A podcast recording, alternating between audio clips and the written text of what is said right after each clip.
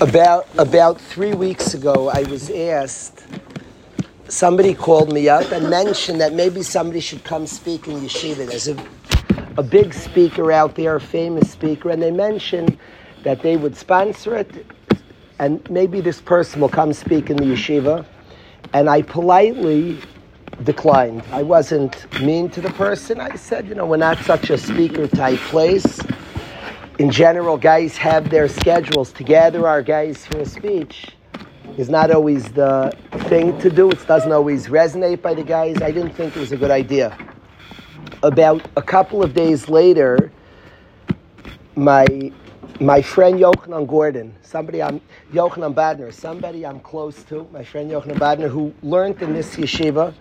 He was learned with my son. He mentored and learned with Hudi. When Yehudi was in Yeshiva for Rockaway, Yochanan Badner learned with Hudi. My kids are friendly with his kids. He actually learned in Waterbury. And he mentioned that he has somebody that he appreciates and mentioned this person coming to speak in the yeshiva. So what I did was is I went online and I listened to a shir. And I want to tell you what I was looking for, why I said yes, when typically in the last many years, years ago, I brought speakers to yeshiva. I don't do it. I frankly, guys have their own schedules. I don't want to, guys are very strong to their own schedules. It wasn't easy to gather the guys. Anything out of guys' schedules is not always so easy to gather the guys. There are things going on. So why that? So I usually say no. Why did I say yes here? And I want to, I wanted, I want to hear. Rabbi Horowitz, I'm very interested in hearing. I'll tell you what drew me from hearing his own hearing online. I want to say as follows. What draws me to Rai Shapiro's learning of Torah is that it's very personal. His Torah, he connects to it in an authentic and real way. It's his own story. Theoretically, when you learn a Blat Gemara with a person, You're, you're meeting their story. Two people learn the best way. Guys talk out how to bring out their essence. The best way is learn Gemara honestly, but not forced. Not pressure to say a svara, the kasha people. You ever were in a shir and you asked the kasha, Rabbi said, oh, go, go, say better. I would say, what do you mean say better? Say better really means say my type of thinking. I said, no, no, no, say better. I'm sorry, this is my thoughts. So I say better. Torah is each unique. We, we, we're learning Masechtas Gittin. Uh, the remarkable Gemara that when Hashem was asked by Rav Yasser, what are they learning in Shemayim? And he said, Hashem's learning the Sugya, you're, you're learning Pelegish Begiva. And he asked him, what does Hashem say on the Pasuk Vatizana Love Pelagshay? And Hashem quoted a Machlokes, Rav Yasser and Rav Yonason. Frak the Gemara, is Hashem not sure? Now, I want to say like this. Did you ever wonder in Shas, there's a Machlokes Abaye and Rava. Maybe Rava changed his mind. It's been quite a long time. It must be so awkward. In Shemayim, if Abaye once said, you know, Rava, after all this thousand, of year, a thousand years, to these hundreds of years, I've changed my mind. I agree to you. So then in Shas, we have it wrong. For eternity, it says Abaye Omer and Rava Omer. One second, Abaye no longer sticks to that truth. And the pshat, of course, is that whenever in Shas you see a name, Abaye Omer and Rava Omer, it means that the perfect Abaye will always say this. Abaye is supposed to say this. Torah through the prism of Abaye's experiences, of Abaye's svara, is going to always say this. Abaye Omer means if he ever agrees to Rava, he's no longer Abaye, he became Rava. Abaye is supposed to say this. An Abaye lived as an Abaye will always say this. When Hashem says a Machlokes and he says, Rav Yasser says this, Rav Yonason says this, means that Hashem's Torah, through shining through Rav Yasser, is supposed to teach us this. And all of us have a chelek in Torah. Hashem's Torah, and through our honest pursuit, honest question, honest understanding, we bring Torah out to the world. So what drew me, what I want to say drew me to Rav Naftali Horowitz, and why I thought that it would be such a great up. I want to hear, and I want my friends, want everybody here to hear this yid, is I felt very strongly from the speech. And when somebody's speaking at us, telling us, guys, th- this is what you should do, th- things like that, I don't. Then I don't need speeches. When somebody's sharing their own Torah, their own journey, every word on Chumash, when you hear Rabbi Shapiro, he's sharing, he's giving you a piece of his soul. He's sharing Torah as it flowed through him. That's what I sensed in Rav Horowitz. Rav Horowitz told me, if I could say over it, it fascinated me. He wrote a book, a beautiful book that I intend to read. And he told me that he didn't put in so many personal stories. That's always a question. The mo- often when you, and I sense in this person, in this, that I was zeichet to meet today for the first time, but I was zeichet to hear the share already a few weeks ago. What I see is when somebody tells you a Dvar Torah, Shapiro tells us a Dvar Torah, you've met the man. Because he's not he's not talking at us. He's he's he's giving an honest account through his, you could tell Rabbi Shapiro and his experiences from listening to his shiurim. You could learn him, you, you feel you know him. That's the most pure Torah. That's a Torah that resonates. That's ideas that resonates. The the, the, the the shiur I heard online, I'm not the expert in the world, but the shiur I heard online resonated by me, and I wanted to hear. I trust my friend of Yochanan Gordon, of Yochanan Badner, but as well I wanted to say that the, the shiur I heard, it passed this test of somebody who's saying honestly how they view things. You're getting a sense of the person's experience. So I want to thank Reb Horowitz came with Yochanan Badner. They came from they came from five towns. It's quite the journey. I want to thank Rav Naftali Horowitz for coming down, for agreeing to speak to the Chevra. I want to thank the guys for altering your schedules and coming to hear Divrei Torah. I think it will be worth all our while. I want to say that we were Zoche Sunday to hear from Rai Sanchez. He's not given hyperbole. He's a very honest person, as the guys heard. And he said to me, Rai Sonenshine, I spoke to him today, and he says he sees the yeshiva. The guys are in the best places he's seen as a chabura. He was in our yeshiva two days a week for many years, and he says this year, the level, which I agree to, is at a height as a collective group, the highest he's seen in yeshiva in all the years. I agree to him that there's so much process and growth. I sat there at that group on Sunday thinking, Just, I was impressed with Rai Sonenshine, but equally I was nishtayim from the Chevra. The questions the guys asked, the honest discussions, it was incredibly refreshing, the whole sophisticated dialogue. So I want to thank the guys for that. And without further ado, I want to welcome Rav Horowitz to share the Reit Horowitz.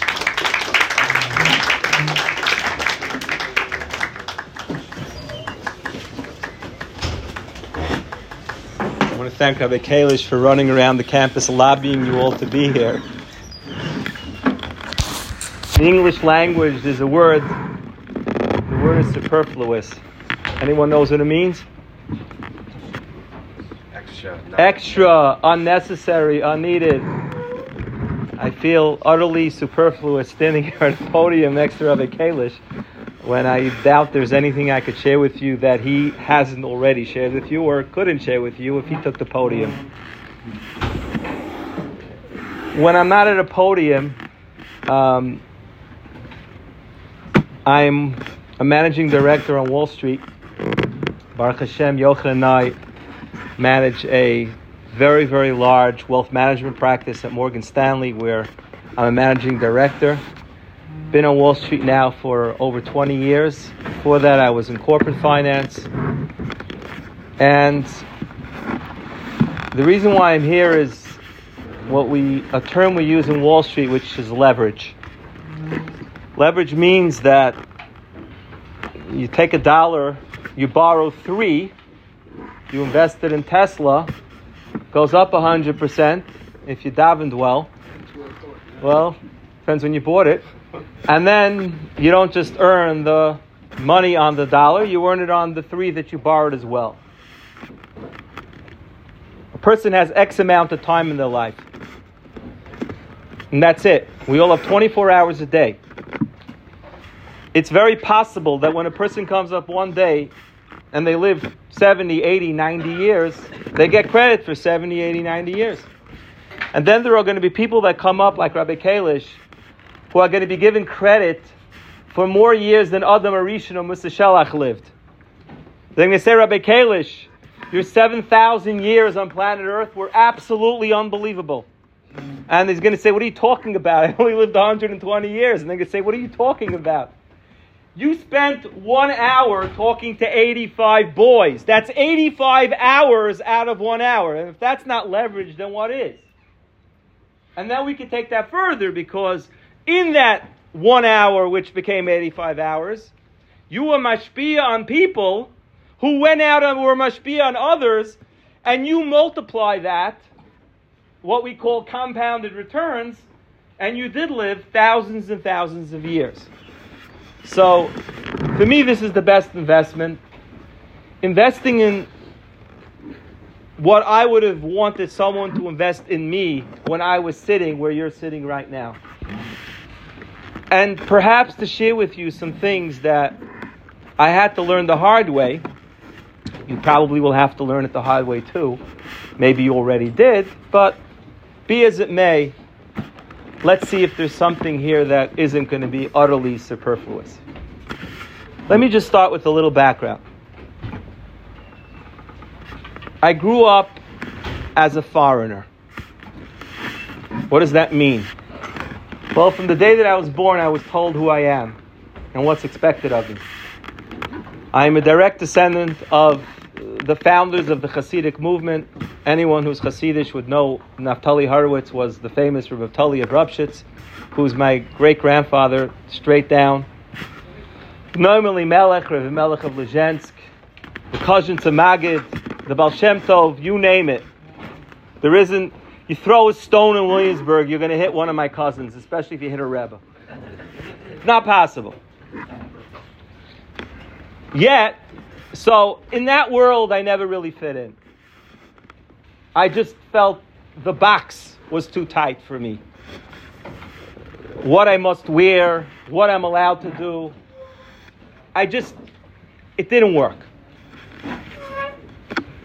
Coupled with the fact that my father threw me into Litvish yeshivas. And there, everyone made fun of me because I was a blue blood chassid. So the chassidim made fun of me because I was a litvak, and the litvaks made fun of me because I was a chassid. My Rosh Yeshivas all convinced me, or tried to, that I was going to be a Rosh Yeshiva one day. That's why I was on this world. I had, Baruch Hashem, the brain for it, and I loved learning, but my heart told me otherwise. My heart told me that that's not what I'm supposed to be doing on this world. And I was always a misfit, because no matter how many times they tried to convince me, I just didn't work. But I went through the system. I went to Brisk. I went to Lakewood. I did everything that I should have done until one day my heart told me that that's not what I'm here for. It was difficult growing up as a misfit. It just was. It's hard. Because I was wearing blue shirts. My Hasidic cousins made fun of me because I had a Litvish Havara. I mean, imagine, I, I was, I will never forget, I was twelve years old. My Zayd and Rabbi Yoel Teitelbaum, the Satmar Rebbe, were like best friends. And as a little boy, I went to Rabbi Yoel consistently for Shabbos.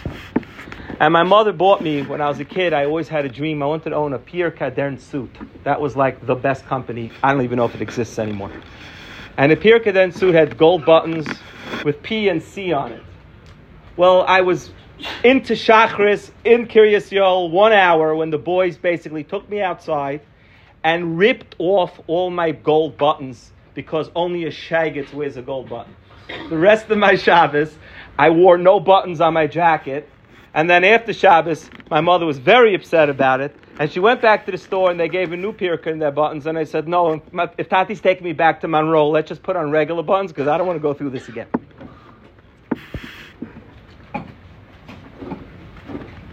So I think the first lesson that I learned in life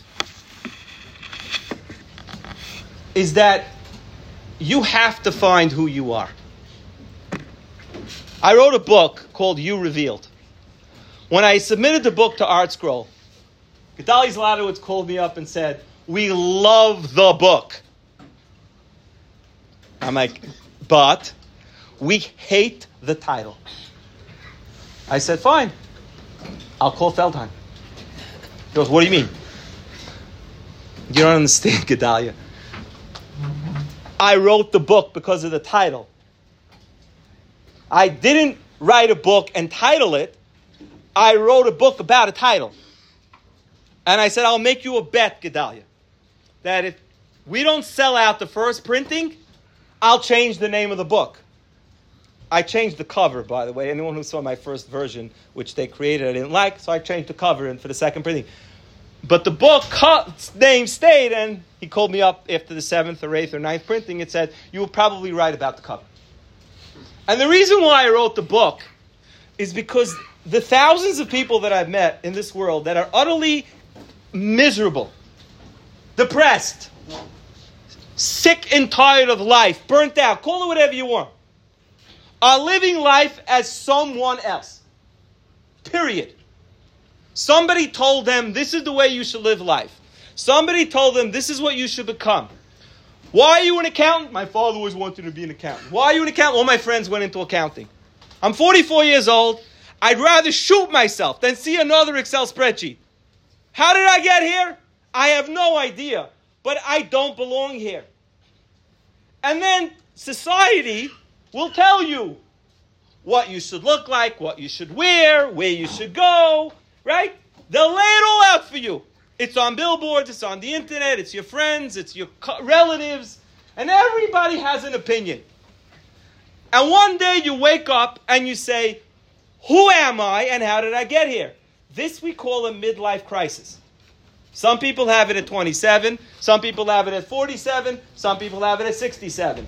If you have it at fifty-seven and you're wealthy enough, you buy a Ferrari, maybe you divorce your wife, you have ear implants. I don't know what you do.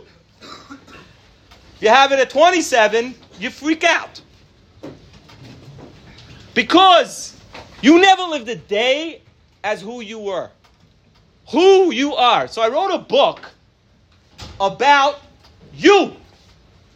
HaKadosh Baruch Hu created you to be you and only you. Not me, not Rabbi. Because if he wanted another Rabbi Kalish, he would have created two. But that would have been superfluous. And the first thing I realized is that I can only be myself. You don't like my blue shirts. You don't like my little shavara. You don't like that I'm in Wall Street. Well, that's your problem. Until this day, I don't care. I honestly learned not to care. That doesn't mean they don't care what my Rav thinks. They don't, they don't care what my wife thinks. That would be pretty bad. But at the end of the day, I take in information and I see if this fits who I am. I get calls all the time. Come speak here. Come speak here. Come do this. Come do that. Get involved in this. Get involved with that. And when I was younger, I would have said yes, yes, yes, yes, yes, yes, yes, because that's what I'm supposed to do. I'm just supposed to say yes. And then one day I learned the magic word called, word called no. What do you mean no? I just don't feel like that's me. That's just not who I am. Satmar called me up and asked me to speak out against smartphones. Well, I have two of them. But talk about how bad it is. But I have two of them. I know there are things that are bad about smartphones. But I don't think the biggest problem in our world today is smartphones. I just don't. I'm sorry. But you're so convincing. Can't you? No. The answer is no. It's not who I am. We are living in a generation which has more wealth, pleasure, conveniences than if you took all the wealth in the history of mankind that was in the world. Cumulatively, it wouldn't equal up the amount of wealth that there is today in existence. Klal Yisrael today is well. I mean, when I grew up, he's a millionaire. My my kid came up from yeshiva and says, "Tati, my friend told me that you're a millionaire." I said, "I hope not." That would be pretty bad. He goes, why? What's a million dollars today? A house in Borough Park, even with a mortgage, is a million dollars. I mean, today you're a schnorr if you're a millionaire. What are you, a millionaire? Now they're throwing around numbers. one hundred million, five hundred million, billion. By the way, they're real. We know. We see this all day. Oh, I just sold my business. I'm twenty-eight years old. I need help. Yeah, what'd you sell for? ninety-seven million. Okay, but I'm going to have to pay tax. So seventy-two million. When I was a kid, there was nobody that I knew of that had seventy-two million dollars. So we have so much. What you, whatever you want. Going to pomegranate, going to... You want this... When I was a schmaltz herring and pickled herring, right? That's it. Those are your choices. That's it. Today, I mean, I'm asking you. Seriously. Seriously. You could have a whole room of just herring.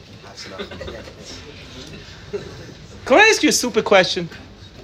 Yes. We should be the happiest generation in history, right? We should be walking around, just our faces should like hurt from smiling, right? Can I ask you a question? So why Prozac is one of the best-selling drugs in America? You don't even know what that's for, but it's for people that are sourpusses and they have a hard life. They're, they're down. They're depressed, right? It's all over the place. Therapists are booked solid. Solid. You can't get anybody. People call me up all the time because I have connections. Could you get me in with this one? Why are we not the happiest generation? My grandfathers, if they lived through a day and they weren't killed in a pogrom, they didn't die of cholera or some other horrible disease or smallpox, that was a successful day. I made it. Today? I'm serious. Think about it. Why? Why are we the happiest generation? Why are people depressed and anxious and down and burnt out? So the answer, Rebbe Levi Yitzchak Baditcher tells us, and my holy Piasetsna, Rebbe, cousin, Hashem Yimkon Damai, say the same thing. He says that they say that the source of all depression is when a person's free will is taken away from them. When a person is oppressed, whether consciously or subconsciously, that is the source of depression. Simchas HaChaim comes when a person feels that they have the power to make choices. When you take that away from somebody, says Reb Levi Yitzchak, which is the essence of what a person is, the power to choose right from wrong, the power to choose how I live my life. When you surrender that, that is the source of all depression. When you spend your life living like somebody else, for somebody else, because of somebody else, when you are not authentically you, at some point it's going to catch up to you. You may get away with it for a year or two or three, but at some point you're going to start to decompose inside. I don't think anything I just said is a chiddush. I just want to give you all chizuk. That if you feel different than what you see around you, maybe outside of this yeshiva or maybe even inside of this yeshiva, if you feel like you perhaps don't fit in, good. You are an individual. And believe me, everybody is an individual. And we're all here for a very, very different purpose. And HaKadosh Baruch Hu created everybody exactly the way they were supposed to be created, with every single characteristic that they need to bring about the rectification of this world through what HaKadosh Baruch Hu gave to each of us. Nobody in this room is superfluous. And we will only achieve our purpose in life when we embrace our individuality. The Alter Rebbe Kelem says an unbelievable thing. We make a big deal about Ke'ish Echad, Belev Echad, Shavuos. We were like one, we were like one.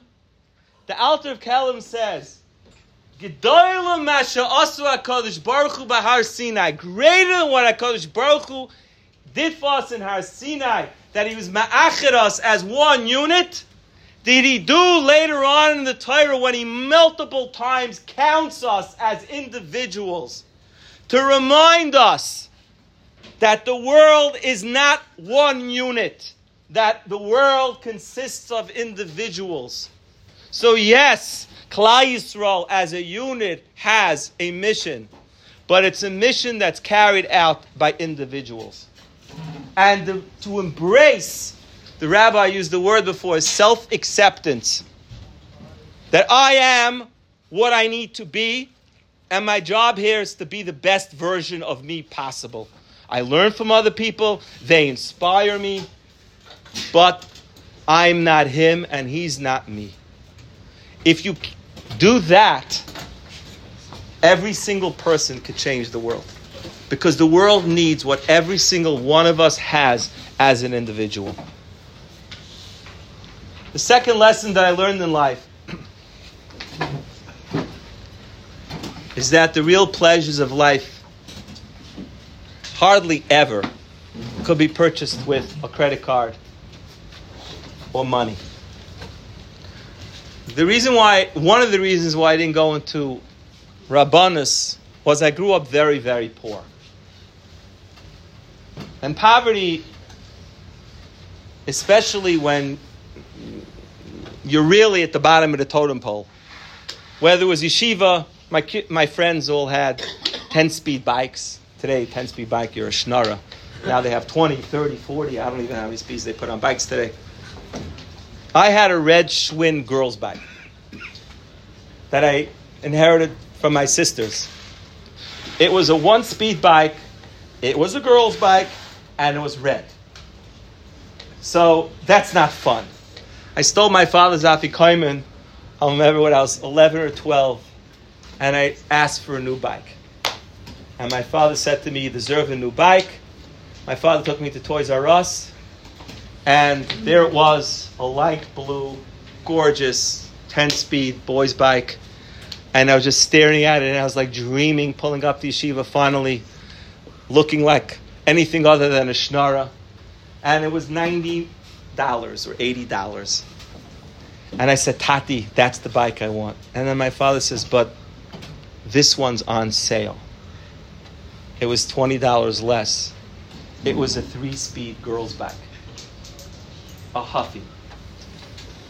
And I looked at my father, and I knew that twenty dollars was a big deal.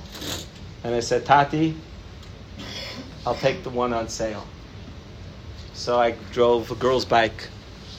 If you come to my house, you're all welcome to see it.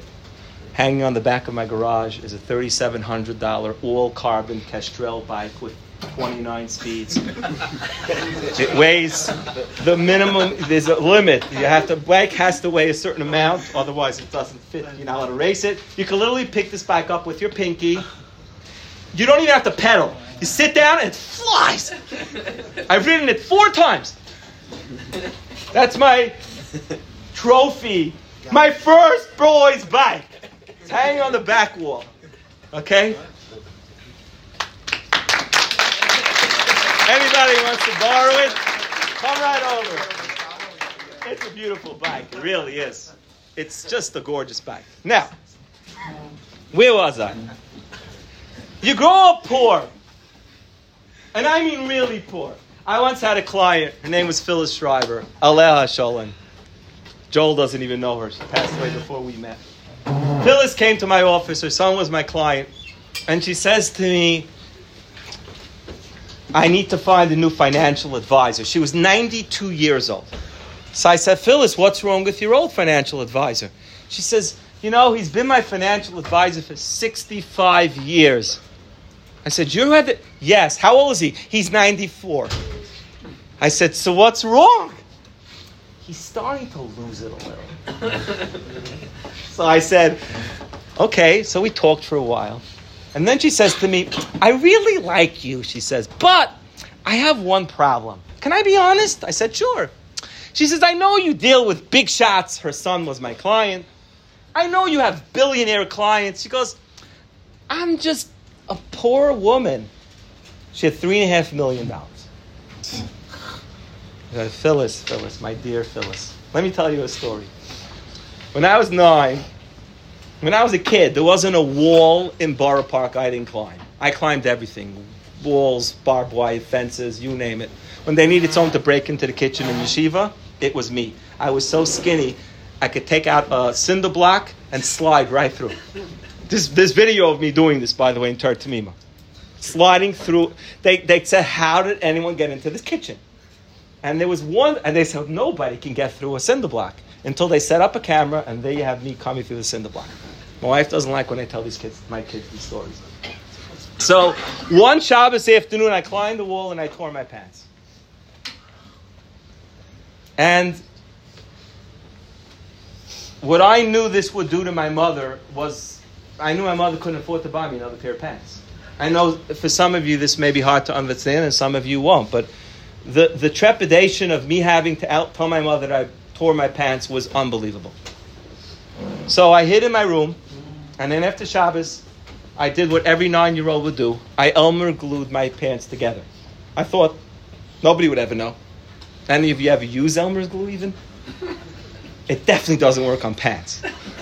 I put it all together really nicely, and I put it into my drawer between two books. Very chacham. Of course, it stuck to the book, but that's a whole other story. And then I figured next Friday I'll take it out. I don't know, weird. Nobody will notice. Well, guess what? It didn't work. So I said to Phyllis, I said, if you think somebody who once Elmer glued their pants together will ever think that three and a half million dollars isn't all the money in the world, then you don't know who I am. And she looked at me and she says, okay, you're my guy. So when you grow up poor, all you want is money. That's all you want. You want that carbon bike. You want a new Tesla. You want a big mansion. You want a watch collection. You want to be able to get out and say to the world, I'm not poor. That's it. Hey, I'm rich. I'm not poor. I'm not that poor kid who drives a girl's bike. That's not me. That was him. Now I'm Mister Who Knows What. And you think that that's going to make you happy.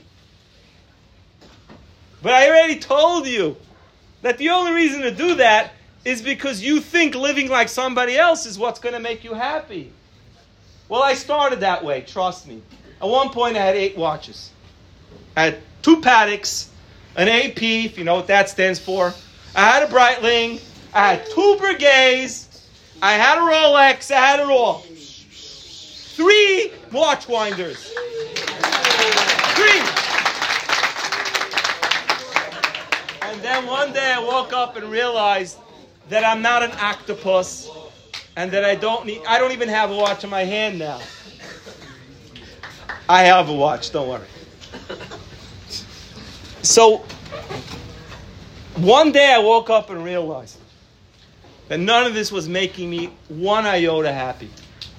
Not only that, I was looking at my clients and I was seeing misery upon misery. Divorces, messed up kids, people who lost their minds. As I write in my book, which I hope I'm going to leave a copy over here, I have heard the words, we were so much happier and we had so much less, from so many of my clients, it's not even funny. I counsel multi-billionaire families, and all we deal with all day is fighting and strife and hatred and all the problems that you can't even imagine. Now, I'm not saying, I'm not saying that you cannot find happiness with money, but you won't find happiness with money if you think that buying yourself the next who knows what is what it's all about. And then one day I realized that the, the Satan tries to get us to buy into artificial, fake pleasure. The next one, the next one. I got my first new car. I'll never forget it. The new car smell. I couldn't even believe that I own new car smell. It's like, it's not possible. My father, Allah Shalom, never had a car with electric windows because it was always a little cheap at the end. I got my first car with electric. I couldn't believe it. I, I'm driving, and it has new car smell. What car? What car? It was a Toyota Camry L E, nineteen eighty-nine.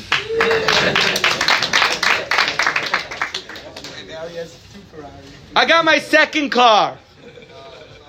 The pleasure lasted uh, ex- two or three weeks. By the time I got my third car, I realized it's not working anymore, so maybe I should get a nicer car. Trust me, there's never going to be a feeling. Let me ask you all a question. Have any of you ever done anything incredibly meaningful in your life? No. What was it? Uh, a hike. A hike? Yeah. Give me something more meaningful. Come on. Where you felt, where you felt, this is why I'm here. Have any of you ever done that? What? You came to this yeshiva.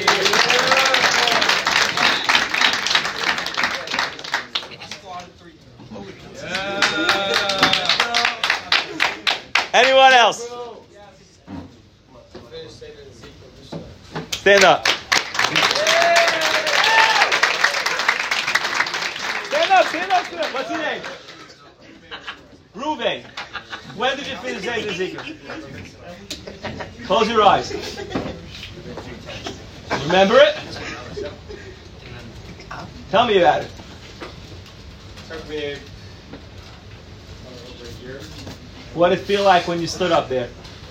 I, it was a surprise. I hadn't really told people except my elders. Just, I felt really fulfilled. And, uh, really feel it now? Yeah. Great. Sit down. Any of you ever had? Yeah. Stand up.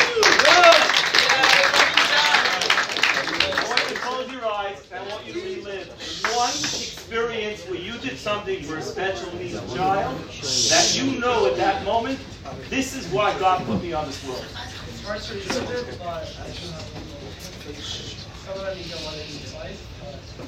Yeah. Something you don't want to do twice. How many of you have ever eaten a really amazing steak at a very expensive restaurant? Anyone? Oh, yeah. Where'd you eat? Uh, a, lot of, a lot of places. Every special place. What was the best steak you ever ate in your life? Who? From my father. From your father? Your father. But which steak? You remember the steak? one hundred yeah, ounce cowboy. Yeah? Yeah. Close your eyes and relive it. All right. It was a steak. No, but it was a steak. Okay. I once had... Oh, yeah, you go everywhere. Ah, yeah. Could you relive a couple of Reserve Cup, Wall Street Road. It's, it's safe. It's stored. It's stored. It's got physical evidence. Why am I telling you all this? What? What was the most meaningful that you got? Oh, oh my gosh. I, you want me to start crying? Yes. No, really? You want yeah. me to start crying? Yeah. Yeah. Yeah. Cry, cry, cry, It's going to take a second. All right. My first Siyum Masechta. My first Siyum Masechta, I was twelve years old. I finished Masechta Sukkah. I skipped basketball that whole summer. I made a Siyum for my Zaydi's yard site. I was twelve years old. My parents came up from camp, came up to camp. I stood in front of the whole camp, and I made a siyum. I still have the Kapis Tamarim that my Rebbe gave me, inscribed, and I could not believe that I was able to finish a Masechta. I, if I start told my first siyum as Shas, I'll be bawling. What should I tell you? I can relive thousands of experiences that would bring tears to my eyes, where all I thought in that moment was, I don't know what I did to be Zaycha to have been able to do what I just did.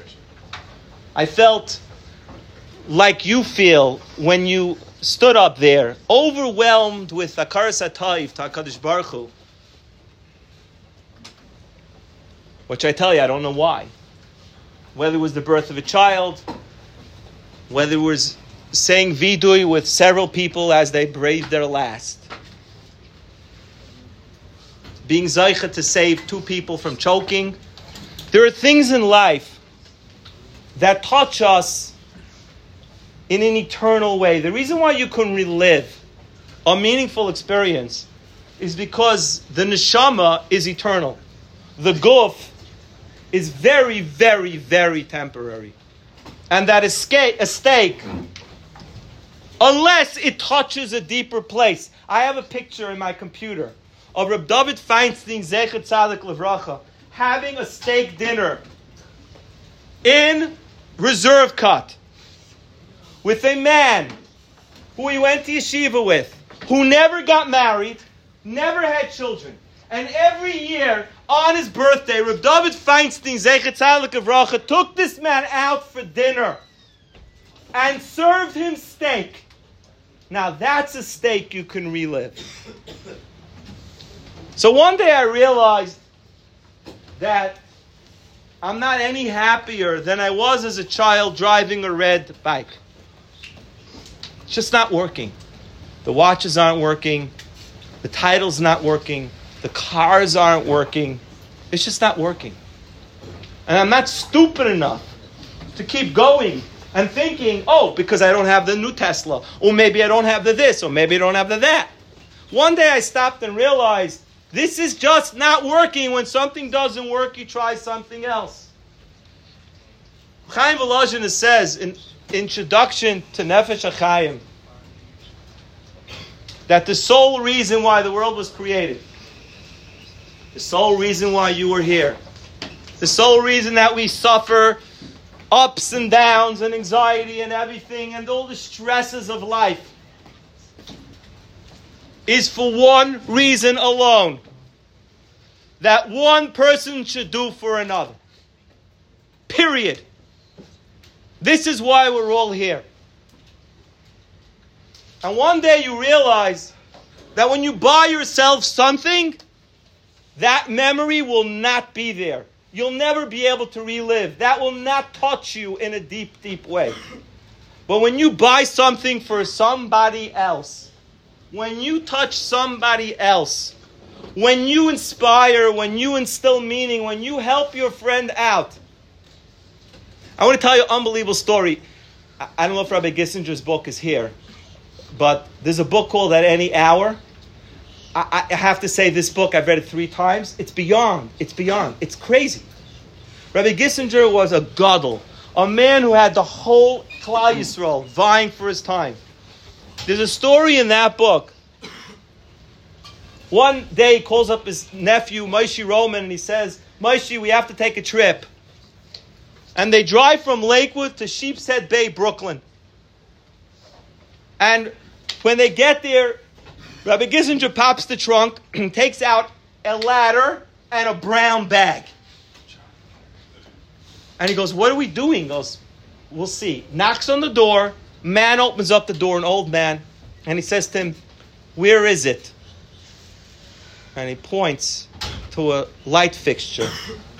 He opens up the, the ladder, takes a bulb out of his brown bag, climbs up the ladder, changes a light bulb, closes the ladder, gives the man a big kiss on the cheek, and leaves.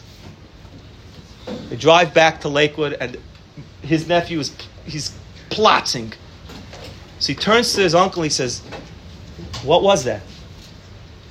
He says, what was it? I'll tell you what that was. This man, he has one son, he lives in Texas, has nothing to do with him. He lives all alone.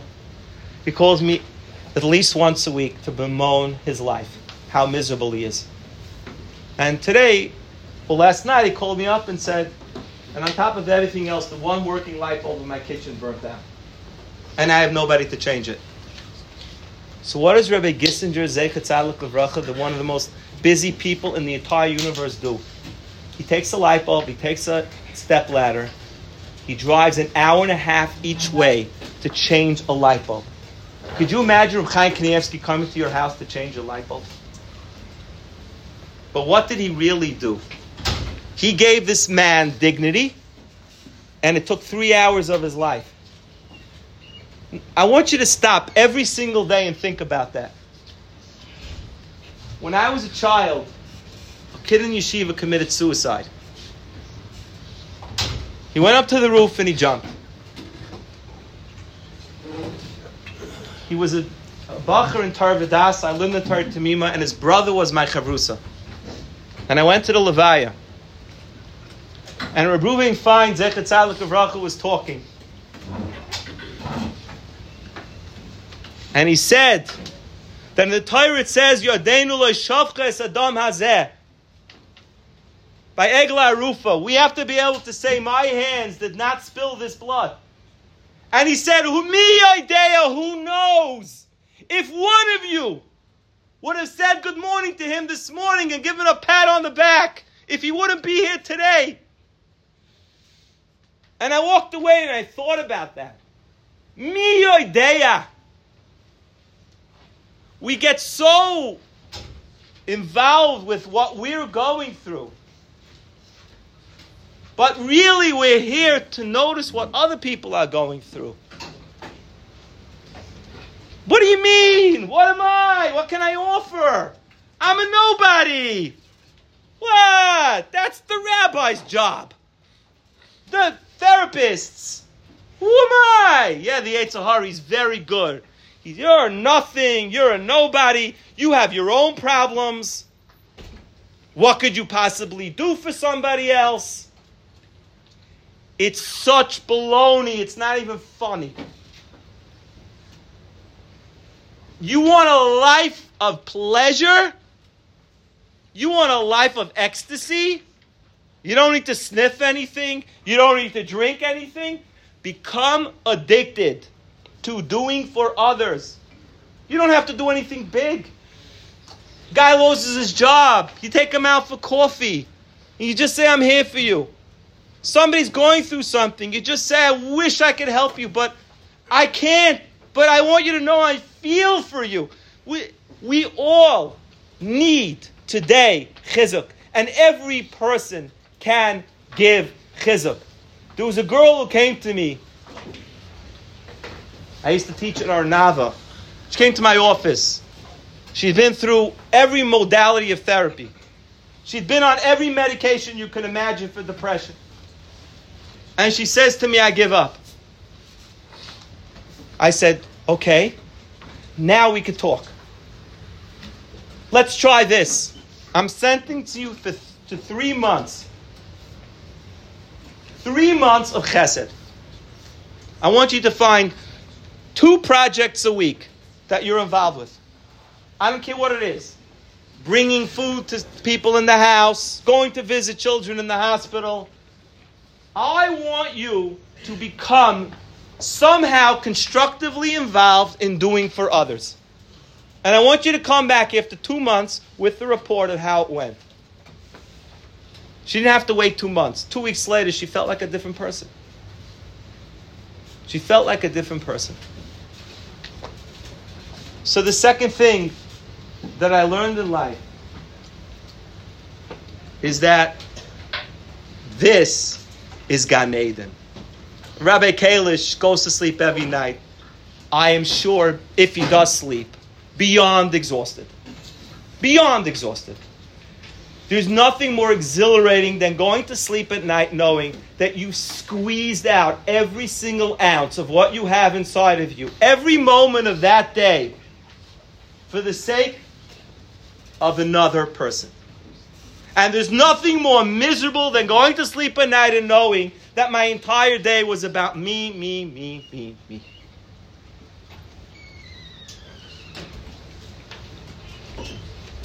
When you take that idea one step further, you start to realize why HaKadosh Baruch Hu puts us through challenges. There's a great book out there called Man's Search for Meaning, written by Doctor Viktor Frankl. I might almost call him my Rebbe, but it's a it's a very, very interesting book. It's how he survives the Holocaust. And he does it by finding meaning in the black, bleak period that he had to live through. And what he did was he realized that one day, all this can be utilized to help somebody else. I'm speaking to every one of you. Every one of you. I don't know what each of you have been through. You know what you've been through. We don't believe that anything happens by chance. We believe that HaKadosh Baruch Hu put us in the situation that we were in. As horrible, as depressing, as difficult as it was. And we have a hard time grappling with that. And you never judge somebody who lived through the Holocaust and then ran as far away from Yiddishkeit as possible. Or somebody that was violated as a child. Or somebody that grew up in an abusive home. We cannot judge such people because we cannot understand their nisyonis. But one thing we know, that it didn't happen to us by chance. That HaKadosh Baruch Hu, this was part of the script. But how could that be? Why would I have to live through that? And it has to go back to the purpose of life, which is that one day I'm going to stand at a podium and I'm going to have three hundred kids listening to me, and they're going to hear a story and they're going to say, I know what you went through, and let me tell you how I got out of it. And that's what Viktor Frankl was envisioning throughout his years in Auschwitz. That one day I will help the world with what I'm experiencing right now. When I was a kid, they asked me to write a composition.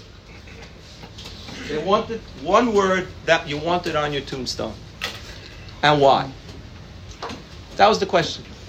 What's one word that you wanted written on your tombstone, and why is that word per, wor- important to you? And I came home. I told my mother what it was, and she says, how on earth are you going to come up with that? I said, oh, I know the word. She said, you know the word? I said, of course I know the word. What's the word? I said, wisdom. She said, wisdom? Why wisdom? And I said, because the definition of wisdom is applied knowledge. Right? Applied knowledge, meaning I've learned something, I've internalized it, I own it, and now I can help others do the same thing. Right? If you've gone through something yourself, you know the darkness of the moment. When people come to me and they say they're unemployed, do you know what it's like to be unemployed? You know, you, you know, any of you ever met someone who's unemployed? For a father of children, a husband, to lose their job is for their entire self-esteem to be completely shattered. You feel utterly useless. You feel like you fell off a moving train, and that train just passed you by, and that that's where you're going to stay. When people come to my office and they tell me I'm unemployed, and they start to cry, I cry with them. You know why I cry with them? Because with everything that Baruch Hashem I have going for me, I spent six months unemployed. It was absolutely horrible. I didn't want to get out of bed in the morning. I would sit on the floor and cry, and I would tell my wife, I don't know why you married me, but you made a big mistake because I'm an absolute, utter loser. And I remember asking myself, why did HaKadosh Baruch Hu do this to me? And the answer is, my friends, because when somebody sits in my office and tells me they're unemployed, my heart seizes up, my stomach starts to do flips, and I stop and I say, I have to fix this. Because Unemployment is not abstract to me. And neither are many of the other things that people come and tell me. We live in a world, Chevra, where everybody is suffering in some way, shape, or form, whether they're willing to admit it or not. I don't care what kind of house they live in. I don't care what kind of car they live in. Trust me, I hear this all day. The problems are unbelievable. But I want to tell you something. The problems of the next generation, I cannot help.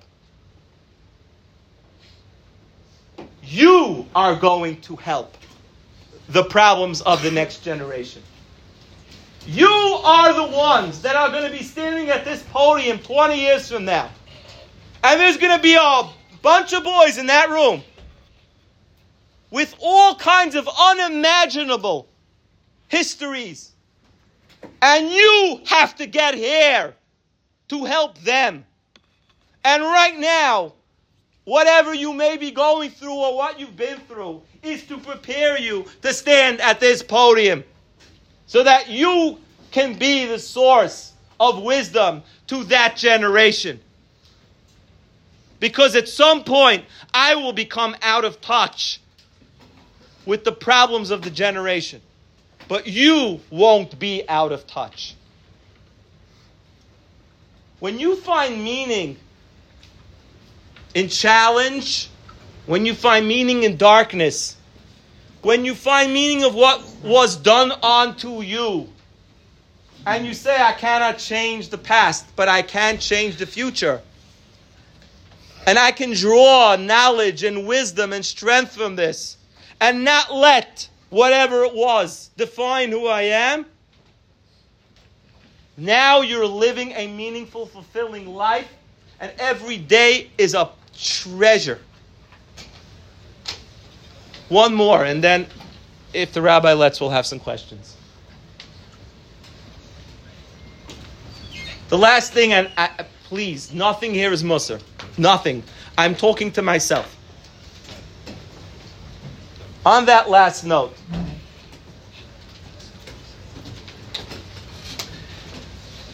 at the end of the day, we're all accountable to ourselves. The clear difference between successful people, people that go up to the top in whatever it is they're trying to do, is that they take responsibility for themselves. Yeshiva is a wonderful place. There's structure. There's a mashgiach. There's a Rebbe. When I grew up, there was rules for everything. When I had to show up, when I was allowed to leave, where I was allowed to go. And you were living to please somebody else. And so that somebody could check a box and say, you came on time, you left on time, you got a good mark, all wonderful. Somebody was holding you accountable. Your parents, your Rebbe, didn't matter who it was. And then one day, all that ends. There's no roll books. There's no regents. There's no mashgiach. There's just you. That's it. Some people take responsibility for their lives, and some people spend their lives blaming and complaining. My Rebbe did this to me. This one did that to me. This is not fair. That's not fair. All true. True, true, true. But at the end of the day, it's not going to help you anything. At the end of the day, one day, you realize that you are accountable to yourself. Even if you're a big Yiras Shamayim, and HaKadosh Baruch Hu one day is going to sit down and he's going to read back everything that you did and didn't do. Even if you can integrate that, honestly, I can't. I can't. It's too abstract for me. It's too abstract for me. I, I just can't. I can't relate to a Din Torah one day in Shemayim, and, and I'm going to shiver, and I'm not going to remember my name. That doesn't motivate me in the morning. It just doesn't. What motivates me is That I know that I'm accountable to myself. I know that I'm responsible for myself. I know what I need to do, and I know why I need to do it, and I hold myself accountable. And if I can't produce, if I can't produce, I have nobody to blame but myself. And in my book, I will talk about being a perfectionist, which I am. But the reality is, one day you wake up and realize, this is my life. And I have two choices. I could succeed, but three choices. I could be mediocre, I could be a failure, or I can be a raging success. I don't know about you guys, but I had to be successful. I couldn't live with myself. In whatever it was, I just knew that HaKadosh Baruch Hu didn't put me onto this world to be average or below average. This we call in Hebrew a she'ifa. Inspired living means that you absolutely internalize. Reb Nachman of Breslov says that the Yetzer Hara will convince you that such words that I'm speaking now were meant for other people. Rabbi Kalish is an extraordinary person. That person is an extraordinary person. But I was created to be regular. I'm different. It's not true. This is your choice. You want to be extraordinary? There is a path to be extraordinary. Extraordinary means that you are taking what HaKadosh Baruch Hu gave you, you're maximizing it, and you are inspiring the world with it. And when you're acting in that way, you have a feeling of such utter fulfillment. It's euphoric when you know that you are living your mission. So those are my three points. Individuality, embracing the real pleasures of life, and taking responsibility for your life. Any questions?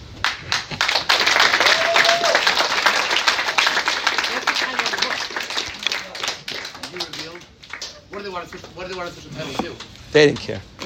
They're like, what does that mean? I'm like, what, which part didn't you understand? You revealed. Anyone have a question? Yes.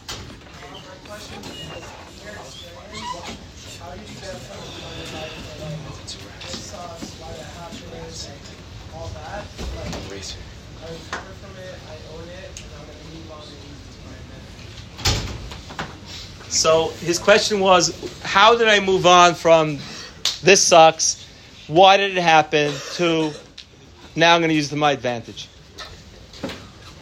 So I, I, I, the word closure, this is, everyone likes that word, right? Closure. Let's put closure on this. Let, let me just define what closure means for me. Okay? Closure means to me that there's a room inside of me where I lock stuff up. It's a dark room. It's got a lot of cobwebs in it, a lot of moldy corpses laying around over there. Like in a horror movie, it's that room you don't want to go into. And that's where I lock stuff up. I'm very visual in this way. And there's a lot of stuff that happened to me that's locked up in that room. And there are certain things that trigger me, and I go into that room, and I stay away from those things as far as, as far as possible. So, so rule number one is I realize what's in there. Sometimes you never get rid of it, and sometimes you don't even want to get rid of it, right? If I don't feel the pain of what somebody else is telling me because in my subconscious it's still there, well, I'm not going to be as motivated, right? I don't want to forget what it felt like to be very poor and embarrassed and made fun of. All that stuff, I don't want to, I don't want to forget it, right? But I do is I want to move on from it. So the first thing I do is, while it's happening now, literally while it's happening, I'm stopping and I'm saying, okay, what can I learn from this? And how am I going to help people with this? I literally switch into that mode immediately. As it's happening, I'm already thinking like Viktor Frankl did in the Holocaust. He said, okay, I got it. This is going to be painful. This is going to hurt. I davened the Kadosh Baruch Hu ten times that this shouldn't happen, but here I am. It's happening. But now I'm starting to take notes. And by the way, I do. I take notes. I write down what I felt like, how horrible it was, how difficult it was. I'm now gathering research data, because when I get out of this now, and then I go into how do I fix this mode. And I'm tracking all this so that one day I can have another chapter in my book. The first thing is to embrace what I said. Doesn't matter why it happened. It doesn't matter who did it to you. That one day will have absolutely no significance. What's significant is, what am I learning from this? And how am I going to pull myself out? And the quicker I switch into that mode of seeing this as an opportunity, that's I get I get much less scarred. And then I mean, there are so many things that I've written lectures on or spoken about that happened to me recently. Challenges that happened to me recently that very quickly I sat down and I said, okay, I need to write about this. I need to talk about this. And then very quickly, it becomes a lecture. Question? I understand that, like, if you're like really wealthy and you buy objects and stuff, it won't necessarily make you happy. But the actual act of like going, um, like riding the girl's bike or whatever it is, of becoming a very wealthy person, is that not alone um, like a very like a thing that you think about often? In and of itself. No. It well. Let me let me make clear. I was given now. I was enabled. Money is an enabler, right? Now I have the means. Now the question is to do what? Yes. Going from not having the means. L- let me make this clear. When you don't have enough, and you have enough, that's an unbelievable leap. Right? Not having parnas and having parnas is unbelievable. And that's a bracha from HaKadosh Baruch Hu. We daven for it every single day. Right? But what, it, what, but what does enough mean is the question. Right? If I could pay my bills and I could buy my children clothing, that's an unbelievable feeling that I have a karas hatov for HaKadosh Baruch Hu every single day. That I could pay tuition on time at the beginning of the year, first check, send in a check. I thank HaKadosh Baruch Hu every single day. Every single day, that I could pay my tuition in the beginning of the year. And that is beyond. So that that's unbelievable. But that's not wealth. Wealth is extra.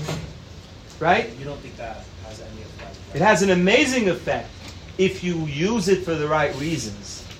If it becomes about more, bigger, better, the answer is you're on a very dangerous track. You're never going to be happy. Never. I have a I have a a, a, a Torah in my book that at least five goyim have written to me and said changed their life. By the way, thousands of goyim have read my book. Catholics, Muslims, Hindus. I don't know how it's full of Torah, but don't ask me. The the the, the Torah is from my great uncle, the great Haflah. You know who that flaw was? So the Gemara says, Mishi Yesh Lamana writes a Messiah. Somebody who has one wants two. Somebody who has two wants four. Somebody who has four wants eight. Somebody who has eight. Yeah. So that's a flaw. What is the Gemara talking about? Why don't we just say, Mishi Yesh Lamana writes a seven hundred billion. I don't know, what's what's uh, Elon Musk worth today? Stock was one ninety-nine and change this morning. What? two hundred four billion?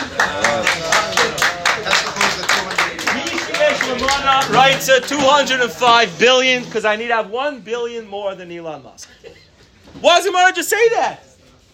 What's more? What's going on? Anyone else? It's not about a goal. It's not about what I have. Okay? Says the Hafla, if you knew that you're not going to be happy with two hundred four billion, that you need two hundred five billion, and I said to you, and I convinced you of this, you knew standing here at the beginning of this thing that I know that two hundred four billion dollars will not even make me happy. What will you do? You'll open up a yeshiva called Waterbury. You'll say, you know what? That that that road is not for me. I mean, uh, seriously, come on. I mean, it's not going to happen. Even if I dreamt that I could be happy with two hundred five billion dollars, which of course Elon Musk is trying to turn into five hundred billion dollars, but that's the whole thing. But if I knew that I will never be happy, what's the point? Comes the Yetzer and he says, oh, come on. Seriously. If you have one, all you need is two. With two, you're done. I'll never forget, ever forget, this phone call. I called up my wife. I walked into my boss's office. Many years ago, I was in corporate finance. I was making fifty thousand dollars a year. fifty thousand dollars a year. I got an offer from Bank of New York for eighty thousand dollars. I wasn't going to go upstairs to my boss and say, I need a thirty thousand dollars raise, because that's insane. You don't go up and say, I need a thirty thousand dollars raise, right? So I went up and I quit. Because, like, you don't walk in and say, I need a thirty thousand dollars raise. So my boss says, why are you quitting? I said, what do you mean, why? I just got an offer from Bank of New York for eighty thousand dollars. He goes, no, I'll give you one hundred. What? I'll give you one hundred. I said, what? one hundred thousand dollars? You serious? Yeah. Okay, fine, I'll stay. Here's the phone call. Bubby, that's my wife. You sitting down? Mm-hmm. We're rich! We are rich! Rich? I am going to earn six figures. Correct? How long do you think I felt rich with six figures? Huh? How long? A week? Two weeks? A month? When it quickly became, I need that one hundred fifty. But when I get the one hundred fifty, I'm done. The Gemara is telling you such an unbelievable thing. The guy who has one and wants two doesn't think for a second that he needs four. If you tell him, no, you're never going to be happy, you're crazy, you're out of your mind. I'm telling you, ten million dollars, I'm done. I will n- Can I ask you a question? If I gave you ten million dollars, would you be done? Yes. Yes. Guarantee you wouldn't be done. Guarantee it.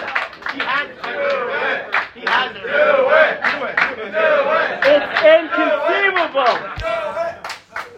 It's inconceivable. It's inconceivable that when you have won, that ten million will not do it. You hear this conversation I had with a client? Walking home from lunch. He has a friend, Brian. His client made, at the time, he's retired today, he was making two point six million dollars a year. A year. Is that a lot of money? Yeah. Yeah. No. No. And I asked about his friend, Brian. I said, how's Brian doing? He goes, Brian? Brian makes real money. I said, he goes, twelve million. Now, seriously, two point six million was not real money anymore. twelve million was real money. I bet if I took Brian out for lunch and I asked him about Seth, Seth would be making real money because he makes thirty-five million. Let me tell you something, Deborah. This is not a Gemara. This is reality. It's reality. You understand? That I know people that live from paycheck to paycheck on Social Security that are happier than clients of mine that drive Rolls Royces. Now that, oh, that's such a cliche. Money doesn't buy you happiness. Come on, seriously. I'd rather be miserable in a Lexus than happy in a Honda. I've heard every single thing in the world. I've heard it all. I don't know about you, Chevra. I just want to be happy. I have golden retriever. Guy golden retriever. You got it. You can, you can adopt one today. So let me explain something to you. In finance, there's a word. In psychology, there's a word. It's called the utilitarian value of money, which is that a first number of dollars serves a utilitarian value. I can afford to buy the house, I can afford to put a roof on my head, I can afford to have clean water and medical and all the things that are basic needs of a person. And there, the curve goes up very quickly, right?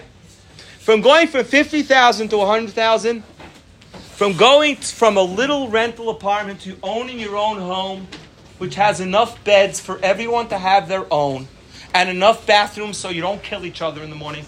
That's a very upward sloping curve. Then beyond that, it starts to flatten out and then go down. It actually becomes detrimental. Don't believe me, read Malcolm Gladwell's book on this. It's absolutely true. But to a Yid, to a Jew who has a Rebbe, who's a, a person who knows that money is entrusted to you as a fiduciary. You could change the world. You could change the world. You can pay somebody's tuition so that he can go to Eretz Yisrael and make something out of himself. You can pay off somebody's credit, um, grocery bill who doesn't have a father. You can buy shoes for children in Eretz Yisrael that can't afford shoes. You can change the world with money. Or you can buy your ninth watch. It's up to you. That's free will. One more question, then we'll stop. Well, I really have two questions. Yes.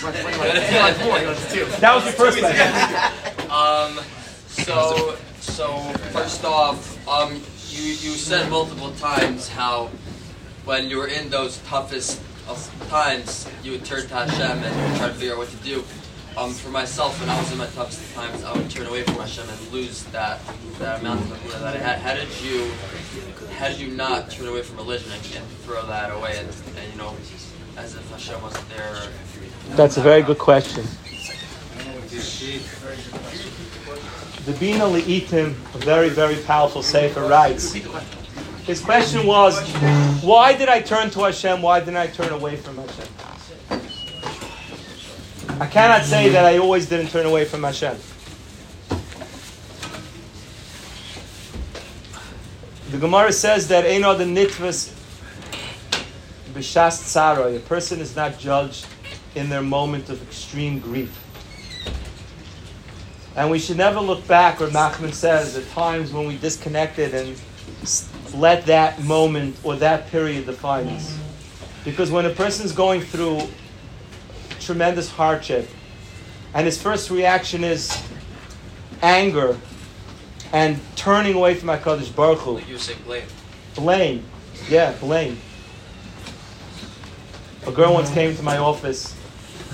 I'll never forget this. A girl from Arnava. She showed up in my office on Park Avenue. And she literally stormed in. She she like told the she had a meeting and she just walked into my office, sat down, and started spewing such profanity about HaKadosh Baruch Hu you can't even imagine. Every word was F you, who knows what. When she was finished, I was smiling. She said, "What are you smiling about?" I said, "I'm smiling because I'm so jealous of you." She said, "You're jealous of me? Why are you jealous of me?" I said, HaKadosh Baruch Hu's so real to you that you could get so angry at him? I'm so jealous of you. How do you have such a relationship with HaKadosh Baruch Hu that he could have angered you so much? And she stopped and she thought I was crazy. But that's coming from someone that already has that agreement. Right. So when you say turn away from HaKadosh Baruch Hu, well, you're blaming him. Right. Which means that you actually believe in him, and that you actually know that he influences your life, and that he is to blame. And I am going to blame you, because if not for you, this couldn't have happened. Says the Bina Le'itim. A mommy gives a little child a patch, right? What does the child do? Cries. Cries. And what does he do? He runs away from his mother. But what does he do after that? He runs back. Because where am I going to go? Where am I going to go? I go back to my mommy.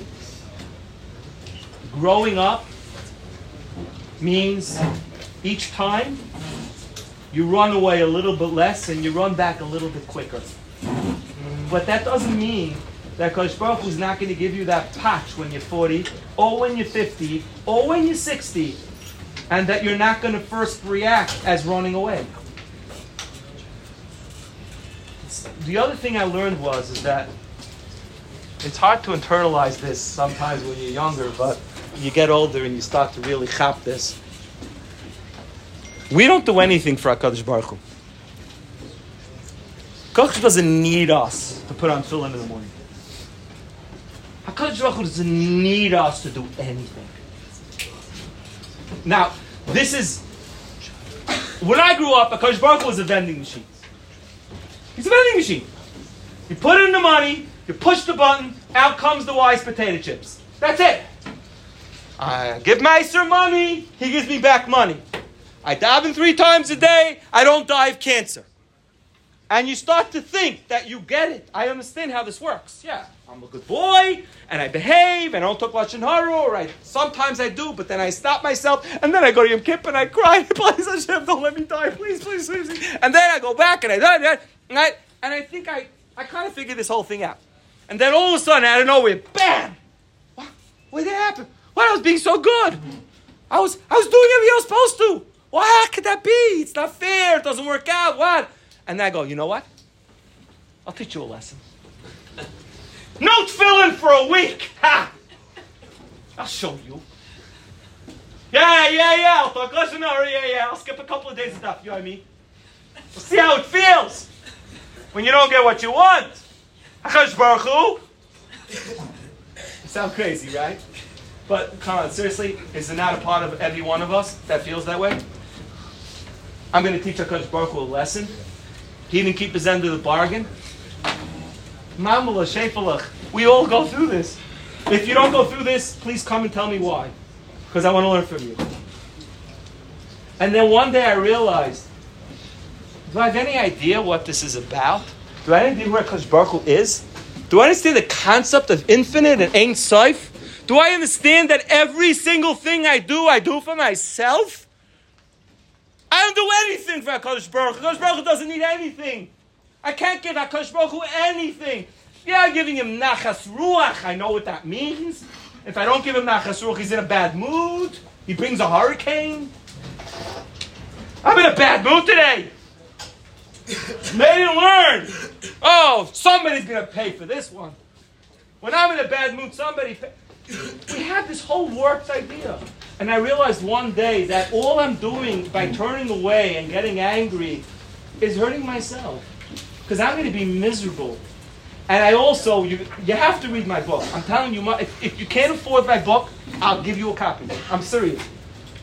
I realized that I'm in a war. My whole life is one big chess game against the Satan. Mm. The Satan wants me to fail. Period. And he, uh, when I'm disconnected, when I'm angry, when I'm bitter, when I'm vindictive, when I'm blaming, he is sitting there and going, oh, baby, I love this. I love this. And let me tell you something. There's no enemy in the world that you would do anything to make him happy. But we give him what he wants. And what does he want? He wants us to blame HaKadosh Baruch Hu. So I, I've grown up, and I've realized that I'm just living for myself. I'm not living for HaKadosh Baruch Hu. I had a client, his name was Andy Burian. Go look him up. He was an unbelievable person. Unbelievable person. He wrote a book. He once spoke for me to three hundred college kids. He lived through four death camps. He's in my book, I think, once or twice.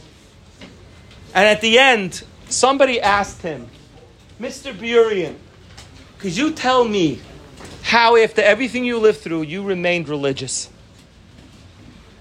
And you know what he said to them? Some people are religious because they're afraid of going to hell. Not me. I've already been there. I'm not going there again. I'm religious because I want to be. That's where his words were. One day, I realized that I want to learn Gemara. One day I realized that I want to daven. I want to keep Shabbos. My kids know that if, if somebody walked into my house one day and said, Tully, you were mixed up at birth, you're Catholic. You're not who you think you are. They did a D N A test on me. The next Shabbos I would do nothing differently. Nothing differently. I wouldn't pick up my smartphone. I wouldn't get into my car. One day, I decided I want to keep Shabbos. I want to learn Gemara. I want to daven with a pair tefillin on my hands. I want to do it. I want to be Jewish. So now it's not about punishing HaKadosh Baruch Hu anymore. It's about not punishing myself. When you reach that point, the whole battle goes away. I would rather... I don't know.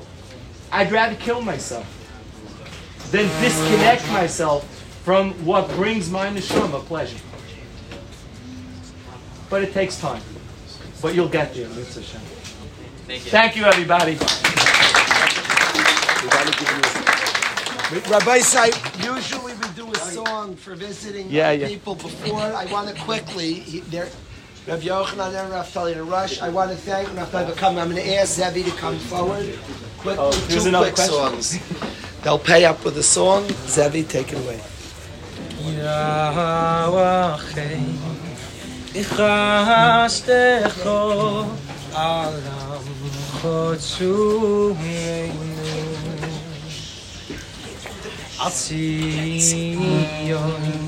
Mishkan k'voy decho zevu beis tifarteinu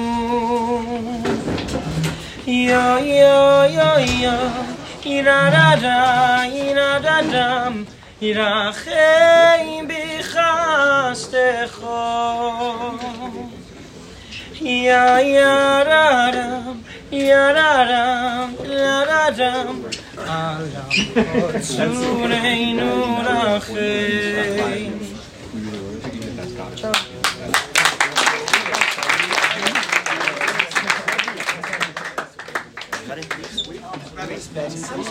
What? That's my name. Thank you.